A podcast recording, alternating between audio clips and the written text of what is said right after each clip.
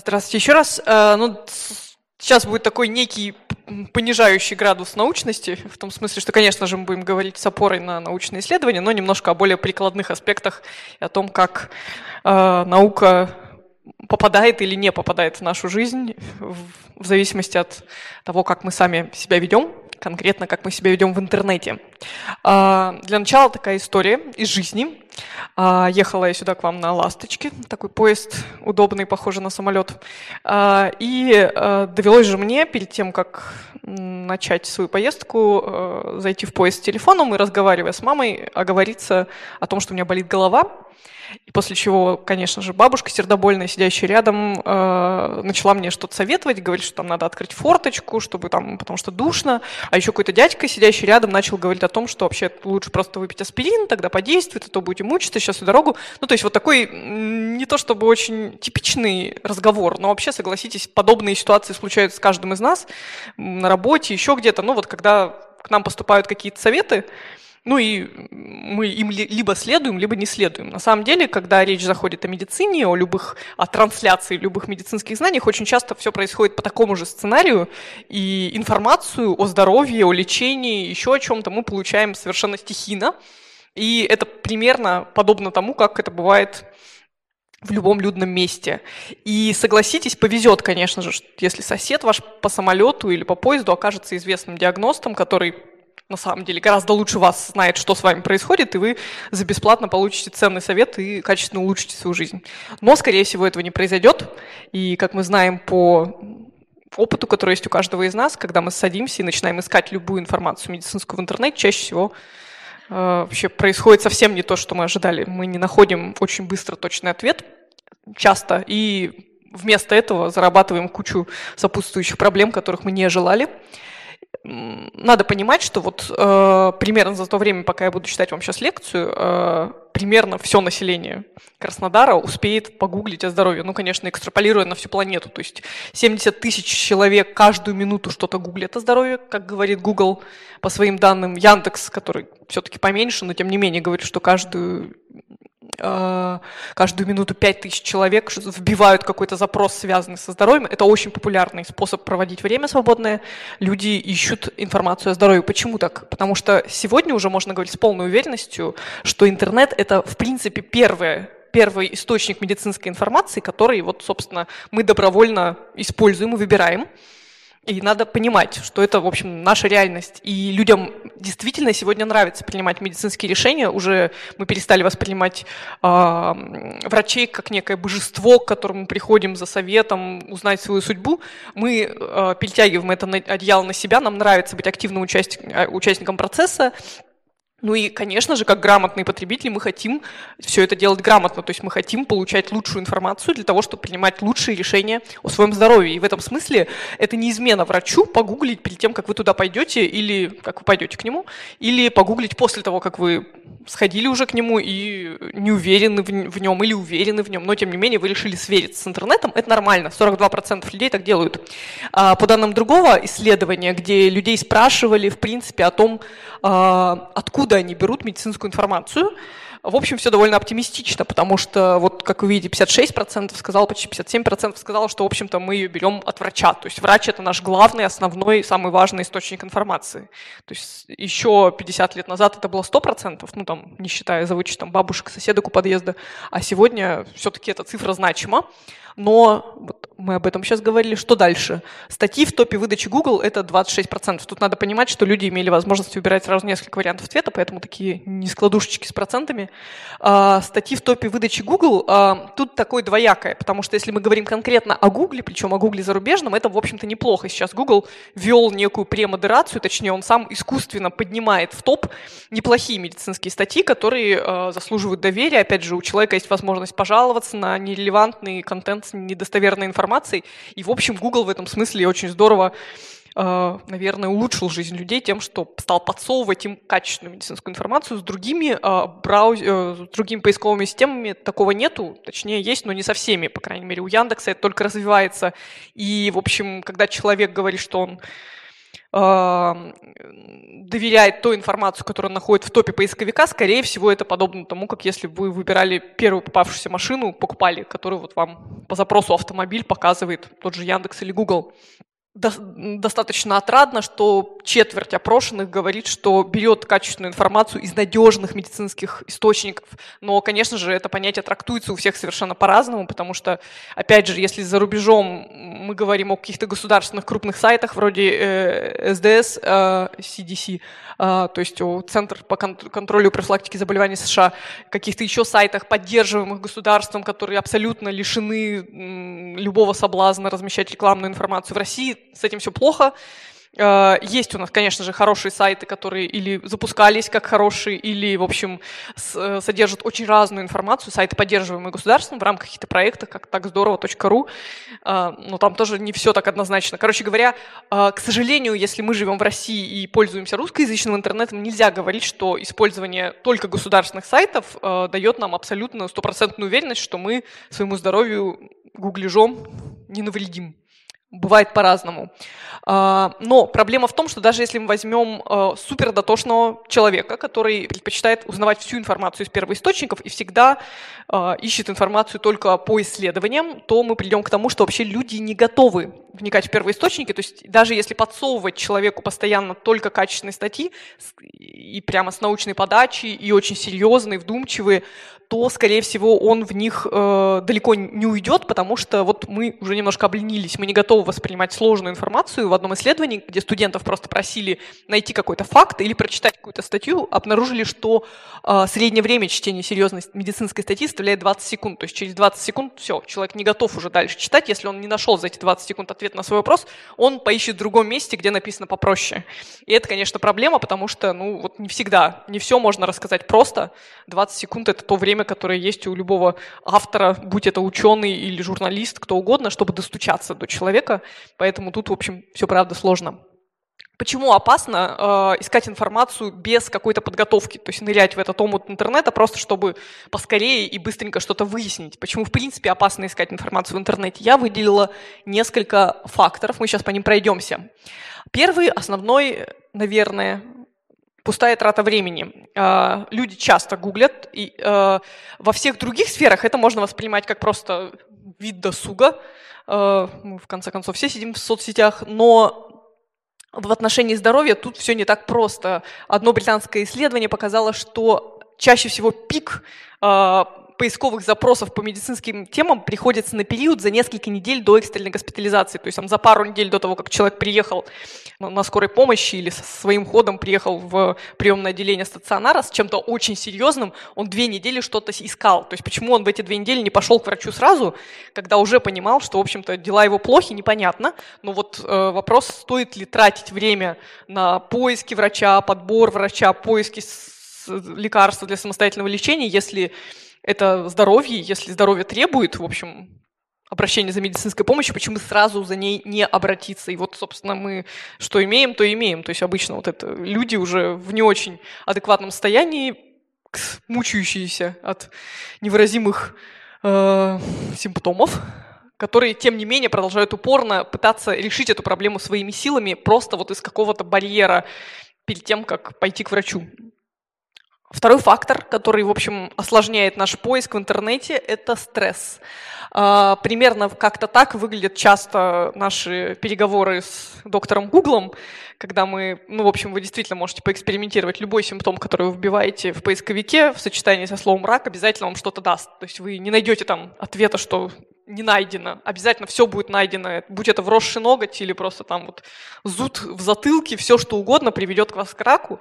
И даже если не к раку, то вот количество той информации, которую вы узнаете, побочной, вероятной, которая, может быть, с десятью оговоркой, э, оговорками будет подаваться как возможная причина вашего заболевания, она, в общем, скорее всего, вас не обрадует. Нужно ли вам это? Двое из пяти опрошенных отмечают, что чтение в интернете делает им хуже, а не лучше. То есть, согласитесь, не для этого, наверное, все замечательные врачи, журналисты и ученые пишут свои статьи, чтобы ухудшать состояние здоровья людей. Но, как правило, люди склонны, в общем, драматизировать. И часто вот такой невинный поход в интернет, в общем-то, в неплохом самочувствии заканчивается самочувствием более плохим. А, ну, тоже такой стандартный, да, портрет э, ипохондрика, который, в общем, накручивает себя в процессе посиделок за компьютером. Ну и, собственно, ипохондрия, да, слово, которое сейчас уже не считается некорректным, то есть оно не входит в американский классификатор психиатрических расстройств. Тревожное состояние – это вот э, сосредоточение на инвалидизирующем характере физических симптомов. Наверняка у многих из вас есть такие знакомые, да, которые вот либо постоянно болеют, либо постоянно думают, что болеют. Это такой, с одной стороны, довольно комический образ, но с другой стороны, тревожно, да, что ипохондрия перерастает в киберхондрию сегодня. Это когда все то же самое, только все это происходит не вследствие просто личной склонности драматизировать свое состояние, а вследствие того, что интернет и поиск в интернете, чтение медицинских статей в интернете, в общем, вас э, деморализует еще больше. И проблема в чем? В том, что э, по данным, ну, в общем, конца 20 века, ипохондриков было примерно 3% от всего числа больных. Как опрашивали врачей и терапевтов, к которым приходят пациенты, их осматривали, принимали решение, насколько правомерны, насколько их оправданы их жалобы. И вот примерно про 3% своих больных они говорили, что это ипохондрики, то есть с ними все в порядке, но они вот накрутили себя. А в наши дни я не нашла супер аналогичной статистики, но конкретно статистика НХС, это британское Министерство здравоопределения, они э, говорят, что их врачи говорят, что каждое пятое, то есть 20% пациентов, э, посещение врача сопряжено с тем, что пациент начинает свою жалобу с того, что вот доктор, вот, судя по всему, в интернете или просто вот доктор, я думаю, что у меня вот это заболевание, таким образом они э, жалуются, в общем, на то, чего, может быть, даже нет, и таким образом мы можем говорить о том, что, в общем, интернет не лучшим образом сказывается на нашем психическом благополучии, и с этим надо что-то делать. Ну и классический пример, да, вот эти какие-то загадочные существа, найденные под микроскопом. Это зарисовка одного из врачей, который уверовал в а, в Маргелонов. Маргелоны – это такая болезнь, ну, не совсем корректно в русском переводе она звучит как болезнь Маргелонов, хотя не очень понятно, кто такие Маргелоны, собственно, почему они так названы.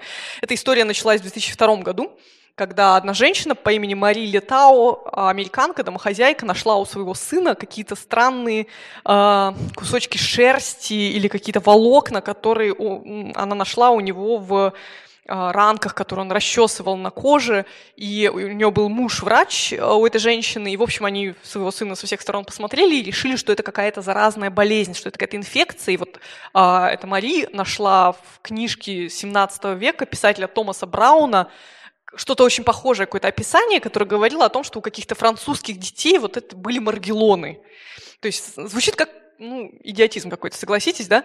Но это была очень настойчивая женщина, ну, в ситуации, когда реально никто не мог объяснить, что с ее сыном, ее не устраивал диагноз, э, как же это называется, дерматозоидный... Э, ну, короче, такое психическое, психическое расстройство, то есть бред, связанный с ощущением, что у тебя под кожей ползают какие-то жучки и червяки, вот это вот все на самом деле довольно популярная психиатрическая жалоба, но, как правило, люди, собственно, приходят к психиатру с ней после того, как обследовались вдоль и поперек, никаких паразитов у них не было найдено.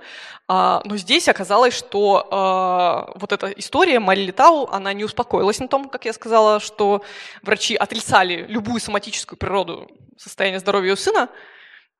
Она создала сайт и учредила, собственно, такой а, исследовательский фонд, который занимался тем, что он, в общем, собирал все случаи со всего мира о Маргелонах. И, конечно же, конечно же, огромное количество, просто широким потоком потекли истории о Маргелонах со всего мира.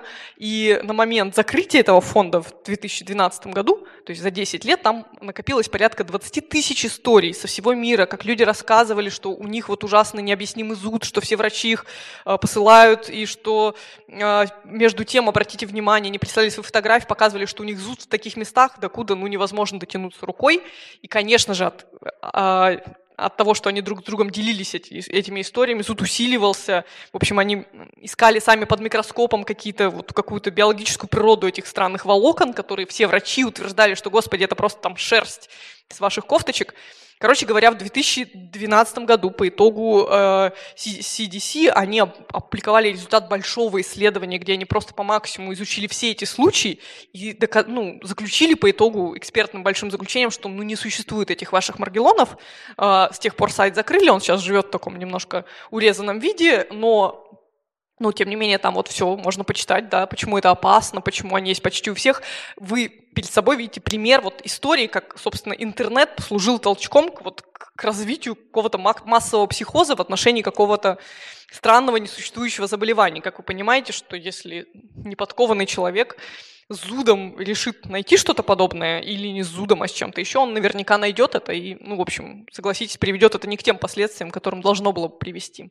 Что еще? Соблазн самолечения. 63% из нас, по данным в ЦИОМ, предпочитают решать ну, не критические проблемы со здоровьем самостоятельно, да, а как бы не решать свои, свои проблемы со здоровьем, когда у нас есть доступ вот здесь сейчас к медицинской информации, где можно прочитать про все на свете, вообще найти рецепт для лечения любого заболевания. К счастью, вот только выписать рецепт нельзя, но Photoshop творит чудеса.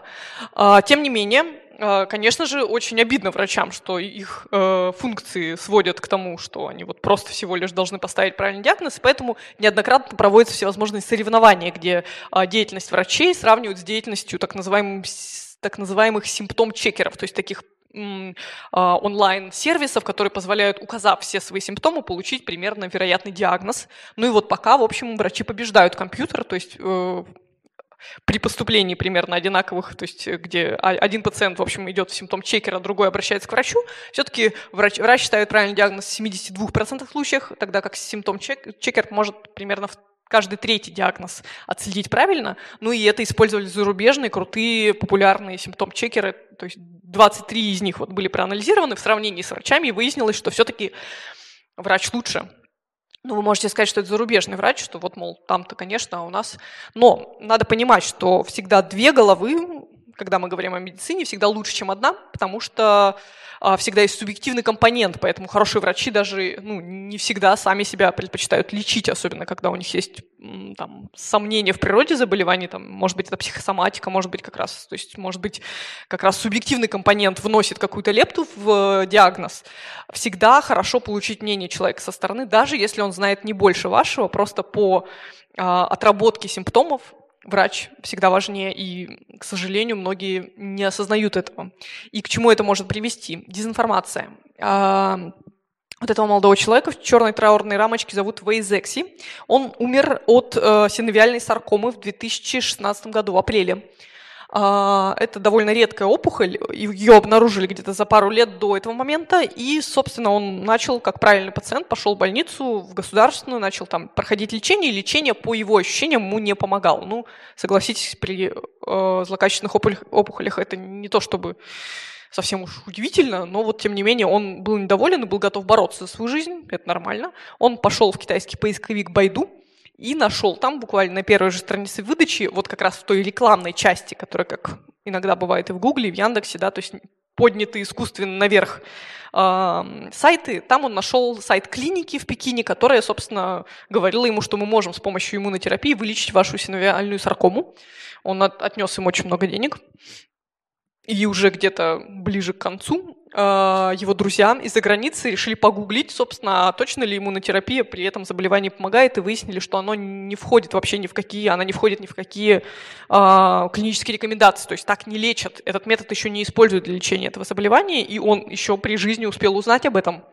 И, собственно, незадолго до смерти он опубликовал такое гневное обличительное письмо, где как раз обвинял в первую очередь не клинику, которая в каком-то смысле да, повела себя как шарлатанская клиника, а, собственно, поисковик Байду, который вот сломал ему жизнь который ввел его в дезинформацию, поскольку симптомы были введены верно, диагноз был указан верно, но тем не менее поисковик, скажем так, склонил его к такому решению, к выбору этой клиники. И после этого Байду, во-первых, у них упали очень сильно акции, во-вторых, они ввели такую премодерацию очень жесткую и стали очень следить за тем, чтобы в выдаче медицинской информации э, какая-то проплаченная, недостоверная информация была ну, не то чтобы скрыто, то есть они просто запретили, запретили агрессивную рекламу методов лечения серьезных заболеваний. И канадское исследование недавно показывает, что вообще очень часто чтение информации э, как раз отодвигает пациента от принятия верного решения, то есть пойти в больницу, пойти к этому врачу или к тому, э, лечить свое заболевание консервативно или попробовать какую-то новую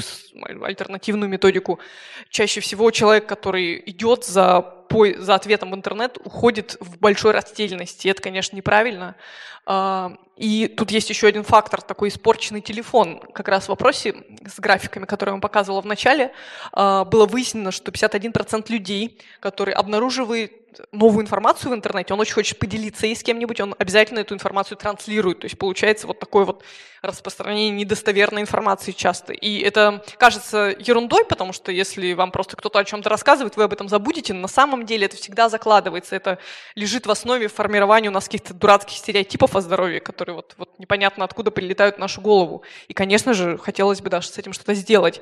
И с этим потихонечку что-то делают. В январе 2019 года YouTube ввел ограничения на рекламу недостоверных медицинских методов и, в принципе, стал пессимизировать любые ролики, посвященные, в общем, вреду вакцин, посвященные вреду ГМО, в общем, все, все, что связано, или, или наоборот, то, что пропагандирует какую-то альтернативную медицину.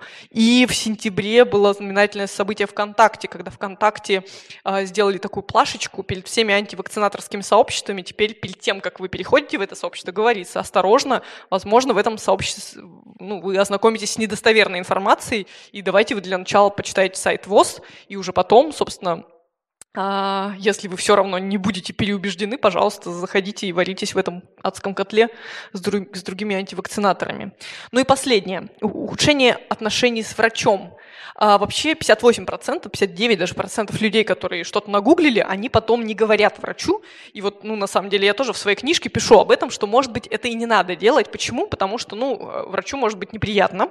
Это, конечно, зависит от того, как вы подадите этот факт, что вы что-то погуглили, но Согласитесь, если вы идете к, ремонтировать свой автомобиль, да, не очень-то хорошо начинать разговор с того, что вот, а вы знаете, я тут поискал там на ютубе какие-то ролики, как чинить автомобиль, и там вот как-то не так чинили автомобиль, как вы мой чините, и вообще сделайте вот так, как я там видел.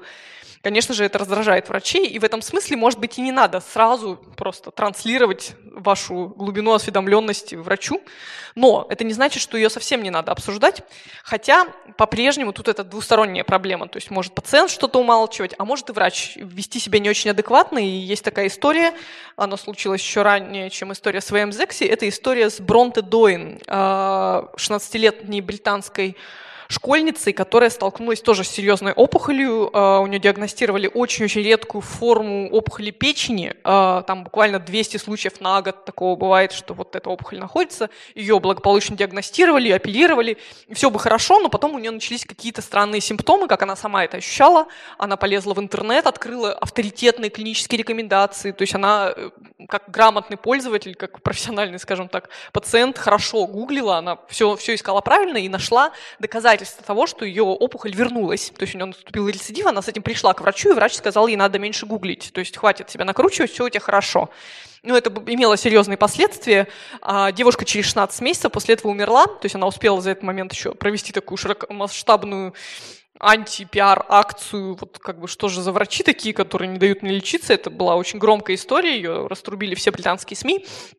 Но суть была в том, что девушка не получала обезболивающие в те месяцы, когда ей это было нужно. Неизвестно, конечно, чем бы закончилась история, если врачи сразу ей поверили, но вот проблема с сопротивлением со стороны врачебного сообщества, она тоже есть, это, конечно, очень страшно. Но, тем не менее, а, вообще, а, исходя из опросов врачей, а, как показывают исследования. Врачи скорее положительно относятся, хорошие врачи относятся положительно к тому, что пациент, в общем, каким-то образом самообразовывается. Ну почему? Потому что у врача мало времени, ему может не хватить времени ответить на все вопросы пациента. Если бы при условии, что пациент искал бы информацию правильно, врач был бы только благодарен за такую ответственность, проактивность. Поэтому, э, скорее всего, все-таки гуглить надо, но стоит делать это правильно. А, собственно, как? Вспомним эту историю из поезда из начала лекции. Как бы мне следовало поступить, услышав все эти комментарии, советы справа и слева, нужно было, да, вначале спросить у бабушки, да, а что вы, вообще, как бы вы какую-то компанию представляете, может быть, вы хотите мне что-нибудь продать? А мужчину спросить, а врач вы, у вас есть диплом, покажите образование, какое у вас.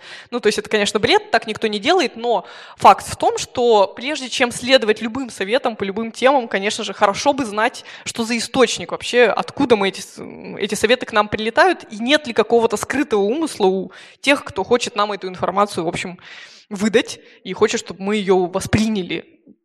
в отношении медицины это очень серьезные вопросы, и, следовательно, э, нужно быть готовым, когда вы погружаетесь в пучину интернета, вот сразу быть немножко параноиком и немножко э, дорого себя продавать, то есть э, сделать так, чтобы борьба за ваше внимание была очень очень честной. Э, что нужно оценивать? Тут есть три уровня. Э, самый простой, который, с которого я советую вам начинать, это оценивать качество каждой статьи, которую вы читаете. Что бы вы ни прочитали, всегда начинайте с того, что вообще это за текст перед вами, насколько он хорош, насколько он достоверен. Второе – это оценивать качество сайта. То есть через некоторое время, когда вы уже начитаете какое-то количество статей, возможно, этот этап у вас уже пройден, вы э, подумаете, что так тяжело каждый раз придираться к каждой статье, буду-ка я лучше просто э, смотреть на сайты, если сайт хороший, то буду читать все, что там написано, и больше уже как бы не, не включать критическое мышление на максимум. Ну и последнее, когда вы уже прокачаетесь настолько, что будете хорошо, легко отличать достоверные сайты от недостоверных, вы соберете свою коллекцию сайтов, и с тех пор вы, в принципе, перестанете пользоваться Гуглом и Яндексом для медицинских целей. Вы просто будете ходить на конкретные сайты и искать информацию. Не думаю, что в ближайшем будущем наступит такое время, что все абсолютно сайты, которые нам показывают поисковики, станут хорошими с медицинской точки зрения, поэтому, скорее всего, а, движение должно быть таким примерно. Как оценивать качество каждой статьи? Тут я вам сейчас буду выступать непрошенным э, рекламщиком э, сайта uptodate.com, э, ну, одного из самых лучших сайтов с медицинской информацией, который я знаю, которым сама пользуюсь.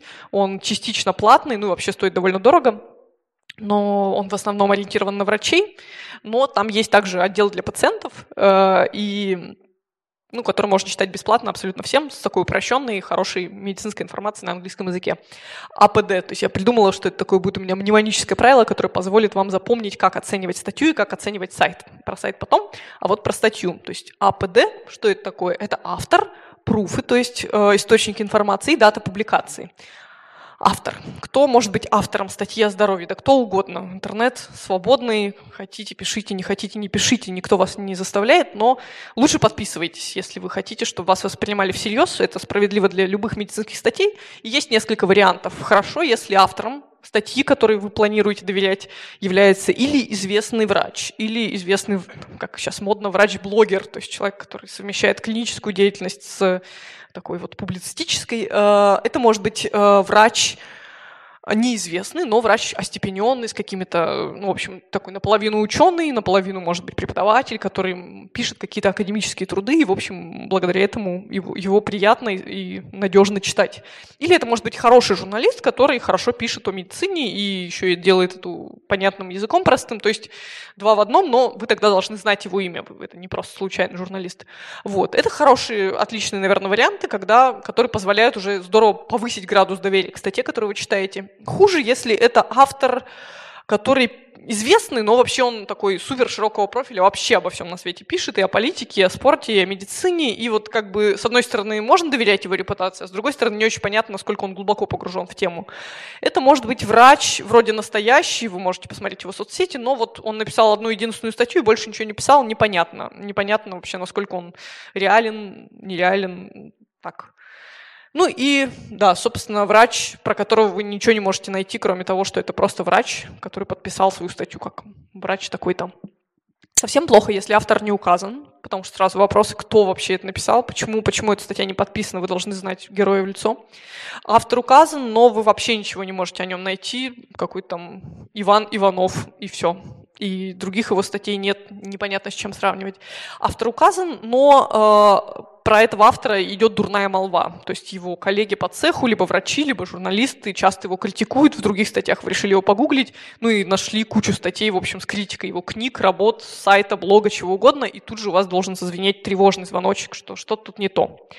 Это простой способ э, оценить так, в первом приближении качество статьи. Дальше. Допустим, автора вы не знаете или автор вообще не подписан, но в статье есть э, пруфы, то есть каждый, каждый тезис, который вы читаете, чем-то подтвержден. То есть там есть ссылочка, и причем, да, это важно, что это не просто ссылочка на словах, как уже всем набившую оскомину британские ученые, которые стали мемом, да, то есть вообще совершенно непонятно, что это значит, какие британские ученые, они вообще когда, в каком веке жили, которые что-то там доказали, Совсем другое дело, когда речь идет о ссылке на конкретные исследования. Окей, они могут, может быть, британские, но вот смотрите, вы можете почитать первоисточник, откуда я это взял. А, или вот это вот постоянные эксперты установили, по словам экспертов, по словам специалистов, врачи советуют, тоже совершенно вообще ни о чем не говорящая фраза. У так лекция сейчас плавно стекла в какой-то инфостиль по Максиму Ильяхову, но тем не менее это важно. Я работаю с текстами, как редактор много, и, конечно же, я выжигаю это всегда каленым железом. Нельзя так писать, нельзя нельзя это читать. То есть это, она, это, это, это моя мама тоже так читает, говорит, вот смотри, я нашла статью о там, 55 полезных свойств э, редьки. И я говорю, окей, мама, давай называй любой вообще овощ или фрукт, я тебе найду при любом заболевании статью о том, как она тоже лечит что-то. Это вообще оторвано от реальности без ссылок.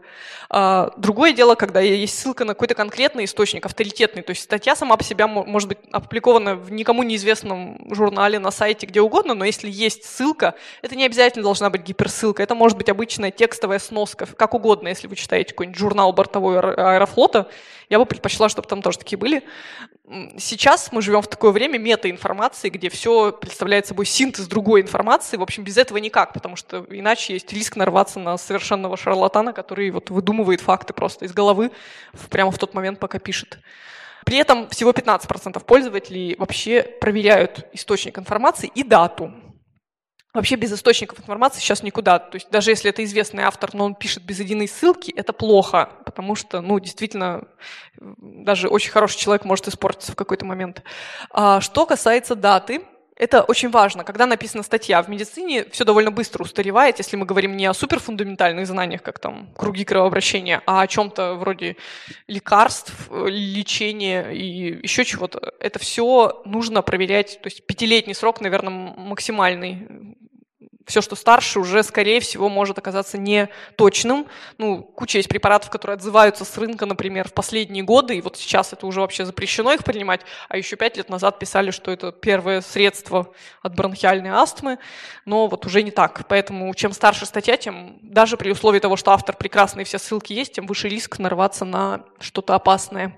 Теперь про сайт. То же самое правило будет APD, да, up to date. А – это about, раздел about на странице сайта, который что-то говорит вам о том, что вообще это за замечательные ребята, которые производят для вас бесплатные тексты. Мы же практически всегда читаем текст интернет бесплатно.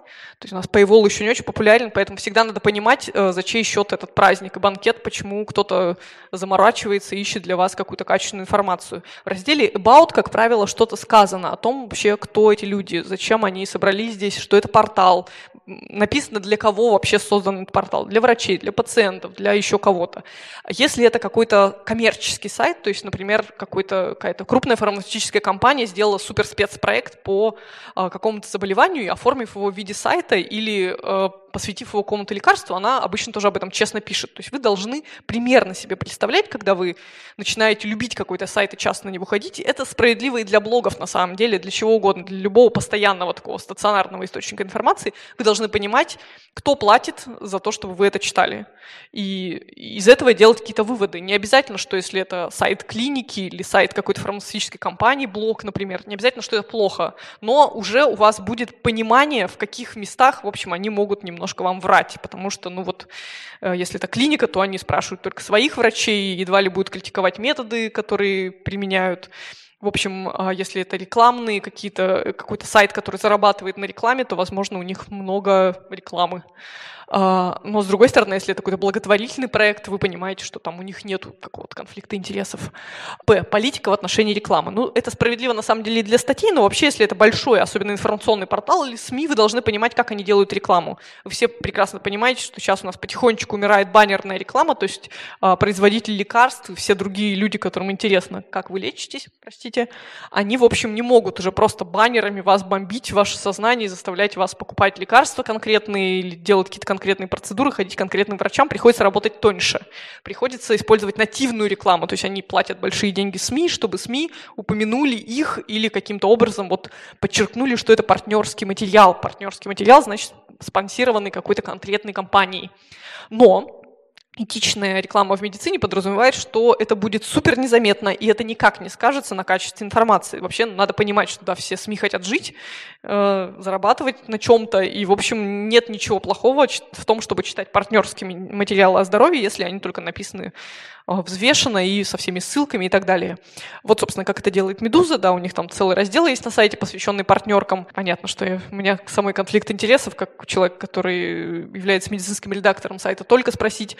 Мы тоже делаем партнерские материалы, конечно же, мы их проверяем так же строго, как и обычные, и, конечно же, мы пишем и о том, что мы это проверили, и о том, что это на самом деле нативный материал, то есть у читателя должен быть выбор. Если он супер против рекламы, значит, он имеет право отказаться от такой статьи, и он должен об этом знать. Нельзя вводить его в заблуждение. Если вы в статье в медицинской видите много рекламы, которая никак не маркирована, просто вам рекомендуют какие-то препараты размещают ссылки на эти препараты, это сразу очень большой минус, потому что вы, в принципе, не можете больше доверять этому сайту или конкретной статье.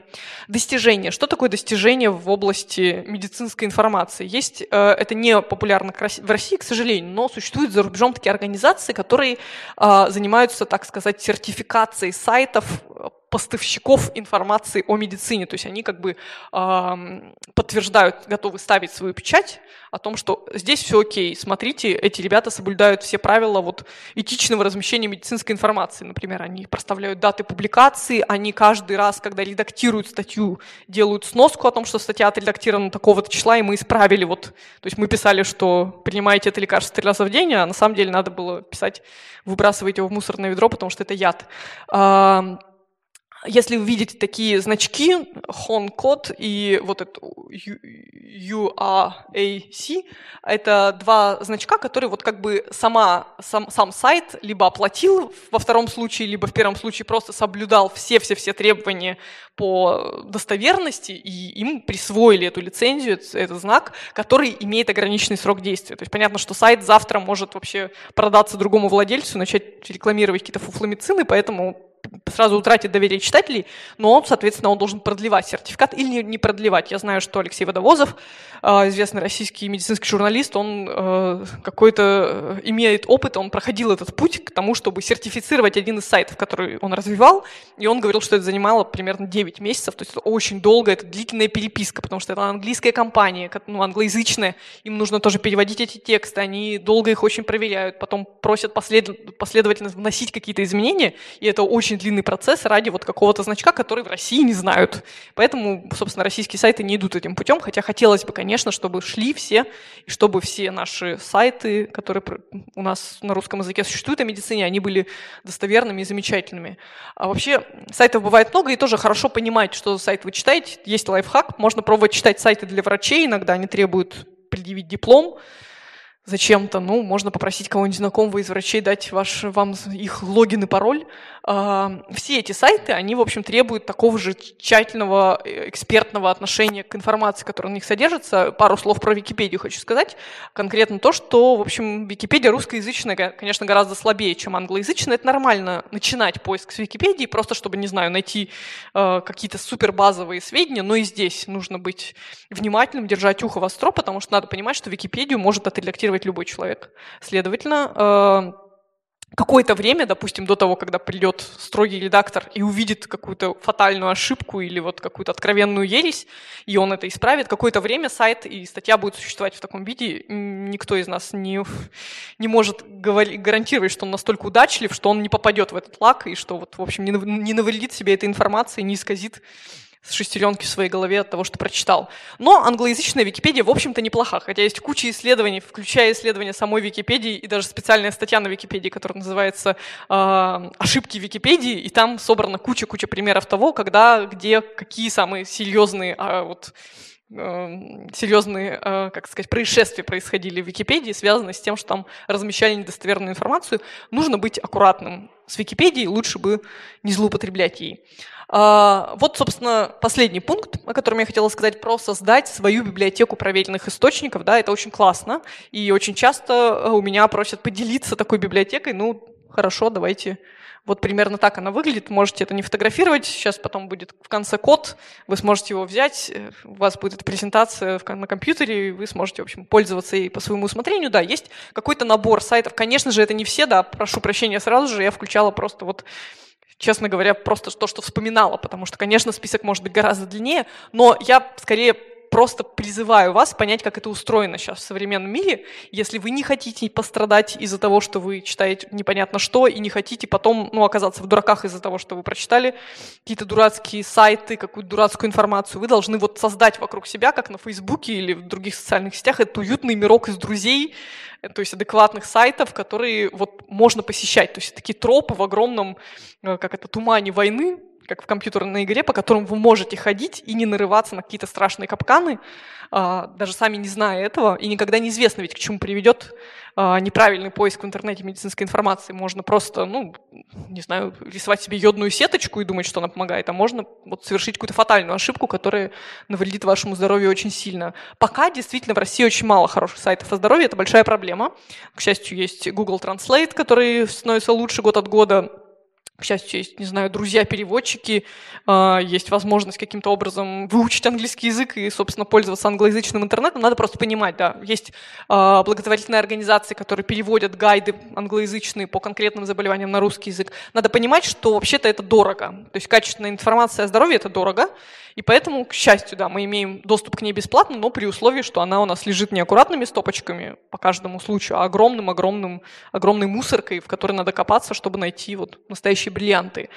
Я надеюсь, что понимание этих э, истин облегчит ваш дальнейший жизненный путь.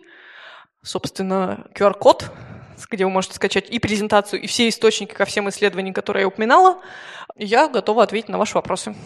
Спасибо.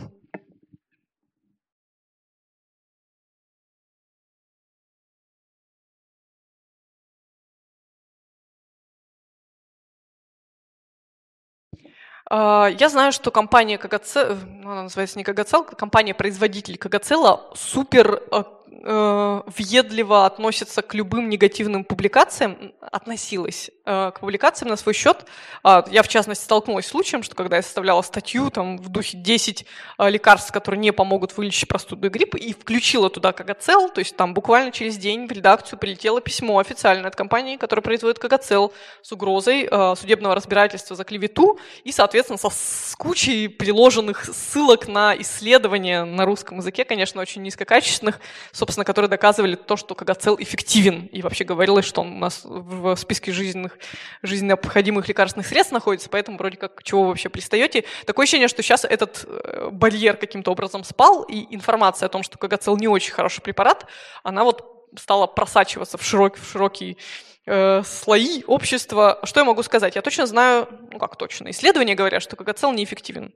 Но э, хороших исследований, которые бы позволили оправдать эту истерию по поводу того, что он опасен, вызывает бесплодие, я тоже не видела. Я точно знаю, что его не стоит принимать, просто потому что, ну, судя по всему, он не работает и не используется для лечения того, что декларируется для лечения простуды и гриппа, никак он не помогает ни предотвратить, ни вылечить, но э, конкретно вот э, исследований, подтверждающих какие-то катастрофические последствия от его приема я тоже не видела. Скорее всего, честно говоря, как в отношении всех других фуфломицинов, то есть препаратов, которые не работают, но при этом хорошо рекламируются, продаются, тут действует такое правило, да, что едва ли это что-то очень токсичное, потому что иначе, э, ну, это очень быстро было, стало понятно. Э, говорят, что кагацел вызывает бесплодие 50% мужчин, но я видела статистику бесплодия по России, там, ну, 10% от всех пар, то есть это не, не 50%. И это общая статистика, 10%, из них 5% женское бесплодие, 5% мужское. В сумме как бы не, не сходятся цифры.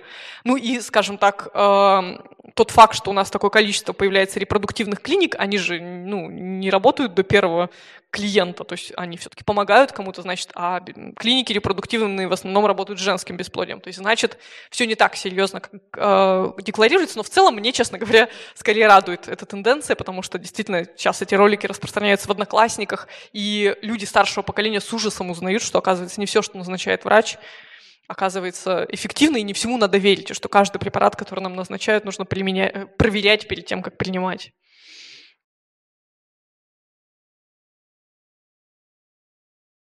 Хороший вопрос, спасибо большое. Это называется Яндекс Здоровье, проект, который запускался в разных формах неоднократно уже там на протяжении последних двух лет.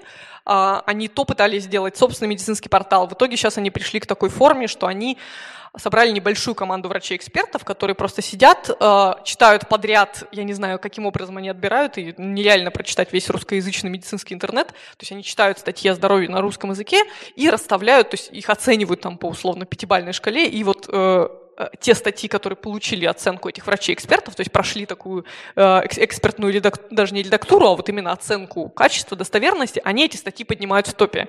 Это на самом деле очень классно, потому что это позволяет ну, качественной информации пробиваться наверх, а не за счет того, что там повторяются какие-то ключевые слова и что-то такое. Но, честно говоря, я пока не заметила особого эффекта. Как мне кажется, тут, может быть, действительно лучше было бы придумать какую-то, да, там, может быть, печать, тоже качество проверено Яндексом. Но, опять же, вопросы к квалификации этих врачей-экспертов, я ничего не знаю о том, как они отбираются, и есть ли риск, что эти врачи не очень компетентны в России, такой риск всегда есть во всем.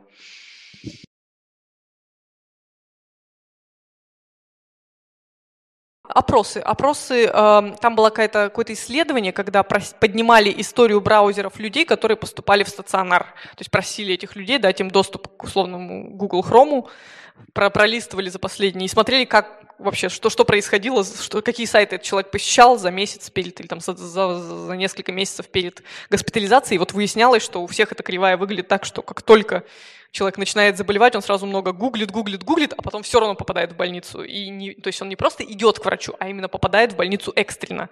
И вот выяснилось, что это типично для всех людей, которые экстренно попадают в больницу. То есть никто не соглашается сразу на, вызвать скорую, все пытаются перед этим еще усугубить свое состояние.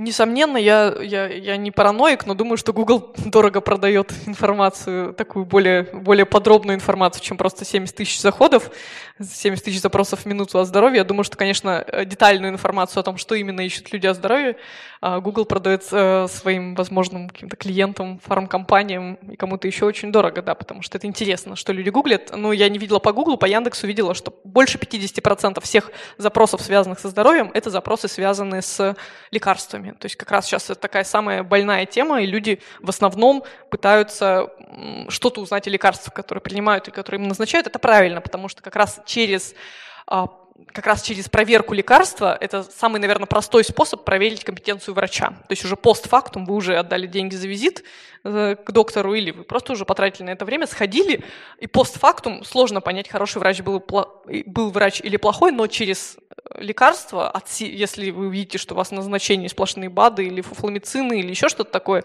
вы можете уже понять, что врач не может быть очень грамотным. Это классный отсев, и я думаю, ну, мне кажется, именно поэтому люди гуглят. Ну и плюс, вы помните, 63% лечатся самостоятельно, поэтому им нужно знать, что, зачем ходить в аптеку.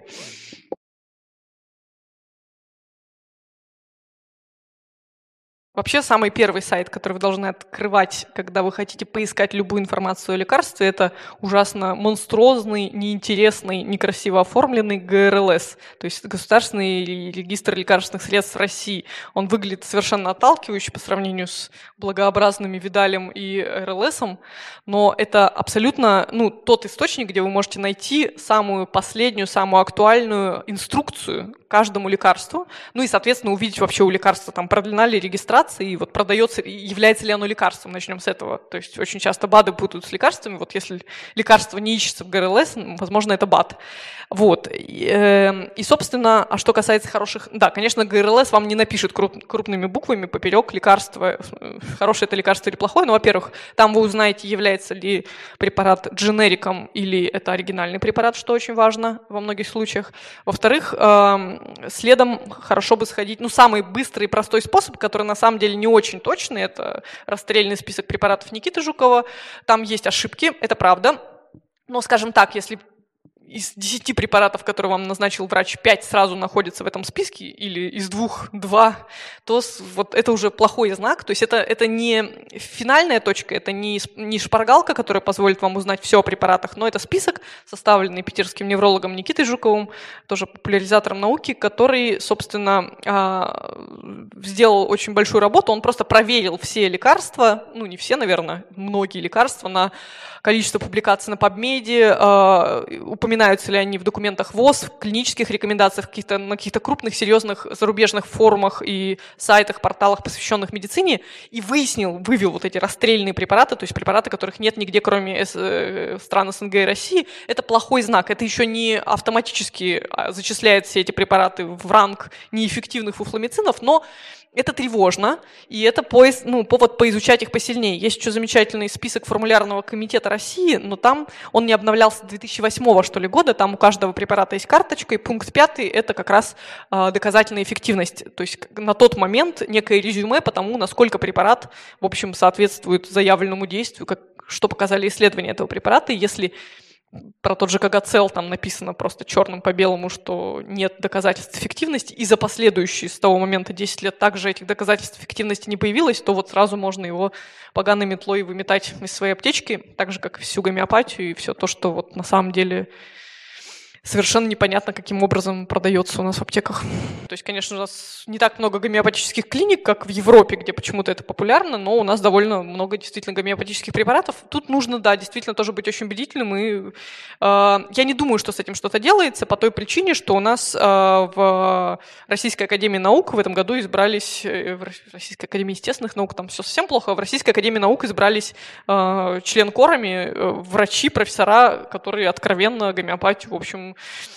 э, проповедуют, ну, в смысле, говорят, что я назначаю своим пациентам откровенно в больших интервью на Первом канале. И, ну, я не думаю, что это все как-то сочетается с тем, что будут какие-то гонения на гомеопатию. Гомеопатия – отличный бизнес. Это как раз пример препарата, который неэффективен, но при этом, ну, скорее всего, не вреден. То есть можно его продавать в любых объемах, принимать в любых объемах и не бояться, что вас завалят исками за то, что там какие-то побочные эффекты были или что он в токсической дозе, хотя такие примеры тоже были, ну, каким-то образом кому-то навредил. А сила плацебо такова, что люди часто, и вообще сила природы такова, что у людей есть способность к регенерации, и многие думают, что если после препарата вам стало легче, то ему стало легче, то значит помог именно препарат, а не просто выздоровление.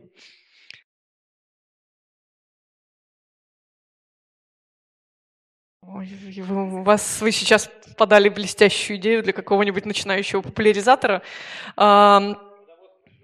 Водовозов разбирал как-то, да, было такое, но я не знаю, в каких они отношениях, в смысле, что Никита, в общем, довольно открыт, ну, насколько мои отношения с ним позволяют это судить так, он, в общем, открыт к критике, ему можно написать, сказать, что, слушай, вот это, смотри, не... тут проблема даже не в том, что он как-то злонамеренно отстаивает именно свою версию списка, а в том, что, ну, это невозможно технически все время отслеживать все, там тот же самый мой любимый э, орбидол, который, конечно же, не работает против гриппа, но вот его там сейчас пытаются как-то исследовать, как он лечит герпес, и вдруг, вдруг он настанет, настанет этот день, когда выйдет огромная статья с тем, что он прекрасно лечит герпес, а он, значит, в этом списке. Ну, то есть сложно отслеживать, постоянно обновлять информацию абсолютно по всем препаратам, но ну, вот я предлагаю использовать его как ориентир, ну или помочь Никите и, собственно, заняться перепроверкой и присылать ему информацию обо всех ошибках.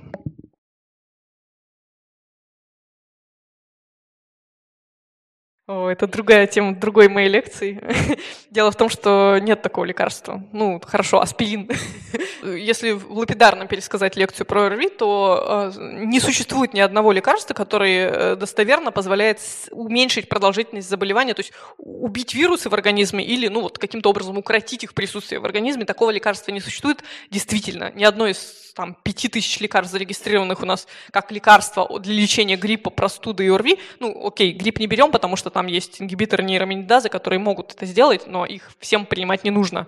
Что касается ОРВИ, вся терапия симптоматическая. То есть мы только делаем себе легче, мы облегчаем себе этот период неприятный в жизни тем, что уменьшаем насморк, уменьшаем боль в горле, уменьшаем кашель. Все. Мы никак не можем повлиять ни на последствия, то есть ни на вероятность того, что нам станет еще хуже, потому что присоединится бактериальная инфекция. Никак не можем предотвратить следующую ОРВИ, даже то, что они наложатся друг на друга, не можем предотвратить. То есть все, что мы делаем, боремся с симптомами. Поэтому я не против всех народных средств, если у вас вот вам кажется субъективно, что они вам помогают, они не помогают на самом деле. Но э, эффект плацебо никто не отменял, как известно, оно работает даже если вы знаете о нем. Поэтому, пожалуйста, я предпочитаю все самое дешевое, потому что просто не вижу смысла тратить много денег на заболевание, которым взрослый человек болеет до 6 раз в год.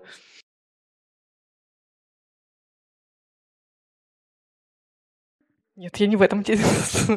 Спасибо, что вы уточнили, заострили тему на этом моменте. Конечно же, да, я абсолютно убеждена в существовании психосоматики. Это так. Доказано, что многие заболевания, такие как синдром раздраженного кишечника, часть бессонницы, э, некоторые еще заболевания просто как компонент, э, действительно обусловлены скорее проблемами, ну, которые начинаются на психическом уровне, то есть потому что тот же синдром раздраженного кишечника, который сопровождается абсолютно очевидными соматическими симптомами, там, болью в животе, поносом и запором, он лечится при помощи психотерапии. То есть, следовательно, тут какая-то вот где-то там между кишечником и головой что-то сломалось. Но а, Конечно, когда мы говорим о серьезных заболеваниях, ну тут все проверяется. Это все, к сожалению, доказательной психологии психиатрии не то чтобы не существует. Там все гораздо сложнее, чем в случае с лекарствами и телом. То есть гораздо сложнее измерять все эти изменения. Тут, опять же, Алексей, может, расскажет лучше меня. А, я к чему говорю? К тому, что а, связь рака и стресса, например, не доказана в той степени, чтобы, ну, с, конечно же, нервничать плохо по разным причинам, хронический стресс усугубляет многие заболевания, но э, связывать э, состояние психики с состоянием тела, ну, как бы это всегда немножко тонкая грань. И когда я говорила о психосоматике в контексте болезни Маргелонов, ну, я говорила о том, что тот же самый зуд, например, это очень сложное дерматологическое состояние, природу которого человек до сих пор, ну, то есть ученые до сих пор не до конца понимают, как развивается зуд, чем он вызван, в чем эволюционный механизм зуда. То есть вот это вот страх ползающих насекомых, почему он у людей у многих есть, даже которых никогда там не кусали ядовитые пауки.